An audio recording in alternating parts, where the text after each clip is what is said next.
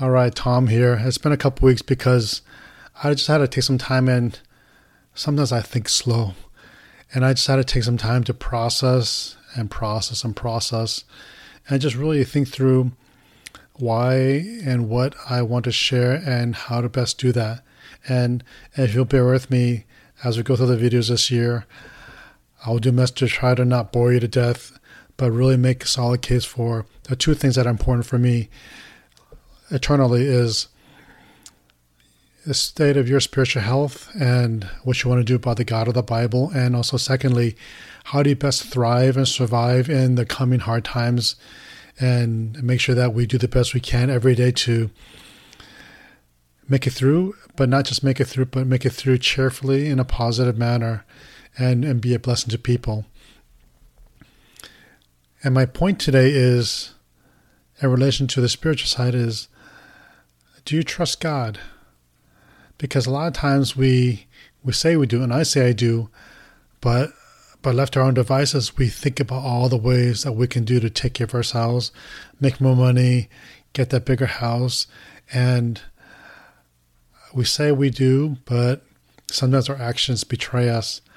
And I want to share my testimony a little bit to kind of like illustrate this point.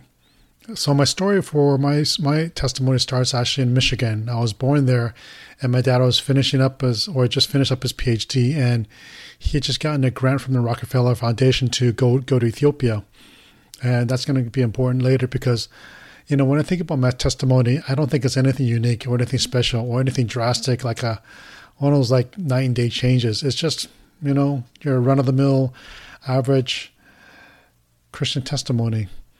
But it took God taking me around the world one and a half times for me to really come and experience Him and see Him face to face and accept Him.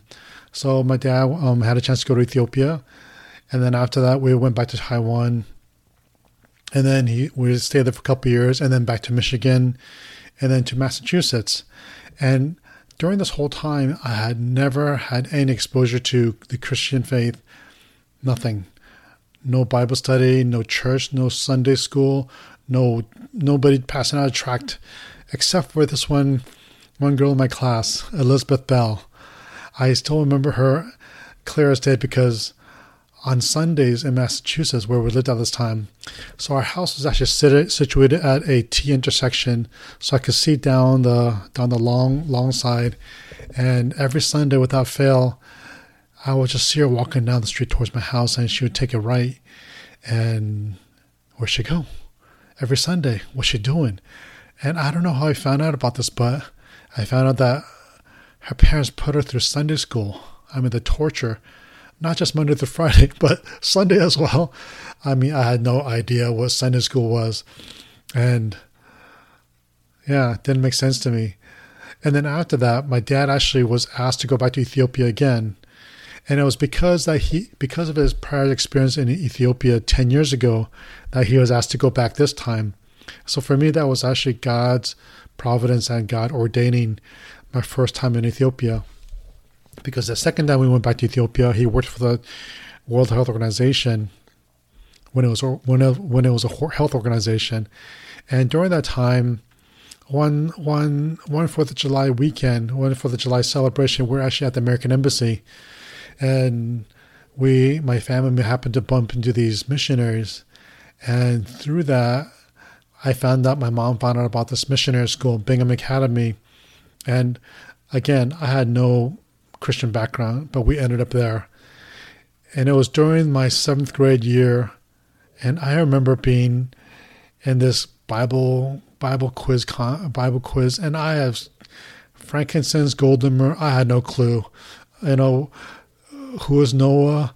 What I, I was totally helpless and clueless, and I I don't know what happened, but through the process of the year of learning more about the Bible and going to church on Sundays now, during that year I actually became a Christian because I I was exposed to it. The faith made sense, and for somebody who actually had no spiritual exposure, for me the Christian faith, you know, was as good as any other, and and after junior high, all my friends went to this missionary boarding school in Kenya, south of the border, and that's where I ended up as well.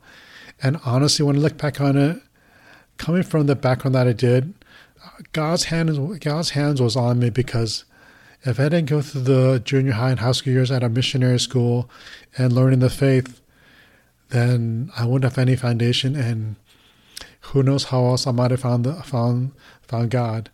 But I will say, just observing my time as, at the missionary school, the missionaries there, they have some amazing testimonies. You you hear about miracles, about the persecutions and how they endured, they suffered, and it was an awesome foundation for my my faith. Not that I knew at the time, but in the future it would come back. But the missionaries, the missionaries and missionary kids are two different things. And when you go to a, a school that's structured based upon the Christian values, rules and regulations, what to do, what not to do, all in this Christian culture, little bubble. And we're in the little bubble in the middle of nowhere in Kenya. And and I loved it. It was great. You know, having this exposure to to Africa and and having great friendships and, and even to this day I still have them. And so I was one of the good kids, but some of these missionary kids, boy, they're a wild bunch. And, you know, I, even back then, I thought to myself, if they made some stupid rule that you, you know, you can't, you know, do a headstand in class, I was sure that some kids would break the rule just because they were so rebellious, because they were, they grew up in a Christian household, went to church, and we went to chapel every, every, every day. And then now I think about it, we also had Bible studies in the dorms too and then church on Sundays. Did we do Sunday school? I don't remember, but but I was well, I was overloaded on Christianity. Let's put it that way.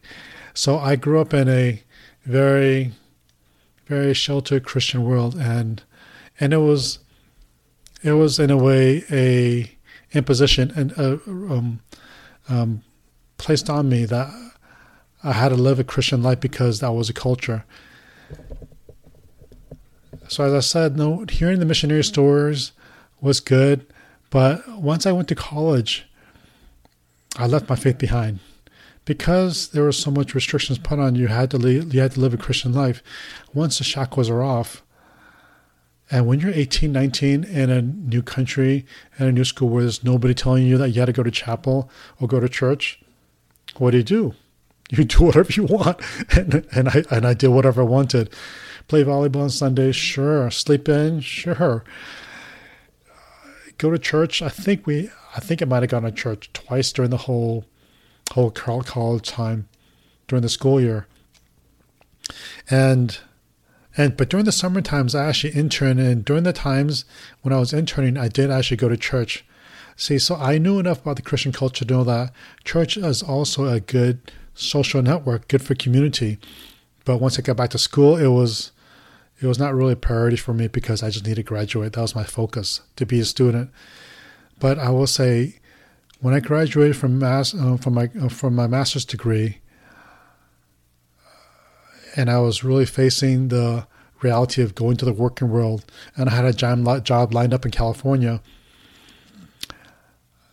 Again, as I said, the stories of the missionaries and thinking back to my teachings of the Bible, of the Christian faith, I had to think to myself, do I really believe this? And if I really believe this, what am I going to do with it? Will I sincerely follow after it or or will I just put it to the side as I've done for the past five years? And I mean, because I'm sitting here, you know the answer. I decided that it was worth following. After I came into California, as I started growing my faith, and this time it was my faith, it was not an opposed faith, not a cultural faith. It was mine. The first few steps I did were actually, looking at hindsight now, really smart because I started studying apologetics and I started studying why the Bible and the Christian faith make sense. And I won't get into that today. And and going to my back to my first question, which I started the video with, is, do you trust God? Because you know, as parents and you know, as people with friends or family who are not Christians, a lot of times we feel that we need to do the work for God. And we think maybe sincerely that we are doing the work for God when we try to coax people or coerce or guilt them, emotionally manipulate them into into believing believing Christianity. And here's where I think that a lot of people who are deconverting or deconstructing the faith come from because, like me, they might have grown up in a Christian environment in a little bubble. They go from a Christian house, household, church on Sundays, Sunday school, to junior high ministry, to high school ministry, to college ministry.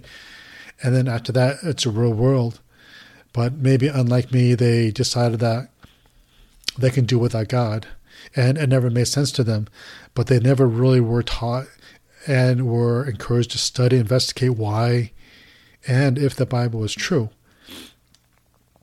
So the question is do you trust God? Because if you do your part, and I will say that a lot of times we we we offload the responsibility for raising our children or or studying the Bible, knowing our apologetics, so we can share wisely and intelligently, and with common sense and logic, so that people don't don't scoff and just say that we have blind faith. Christianity is not a blind faith thing; it's for real, real, and you can do what you can to try to inculcate and educate, let's say your family here. And after that, you have to just trust God and the Holy Spirit that the seed that you planted. So here's where apologetics comes in. You have to make sure you plant it correctly. The seed that you planted in, in the soil of God and His Word will not go to waste. And that you may not see it now. It might take a long time to um, to fruit, to come to uh, to grow, but you have to trust God that your son, your daughter, your friend, that God is actually more concerned about them than you are, and that He will not let them go astray. It could take a while. It could take a long time. And they could be in the wilderness. They could be struggling, trying to figure the way out. And and it's it's hard to not want to step in and take control of things. And right now, especially as we go into a world that's really negative and hostile and antagonistic towards Christianity, what we want to do is we want to really kind of like, you know, circle the wagons. We want to really um, bar the doors. We want to protect ourselves. You know, we want to make sure that ours and our family, we are secure and we actually have our faith grounded. And to that degree, I believe that forcing external external signs of Christianity, going to church on Sundays, going to Sunday school, going to high school ministry, going to whatever, those are not true indicators of whether they have actually received the faith into the hearts. Of course, you have to do that, but you can't make it a legalistic thing.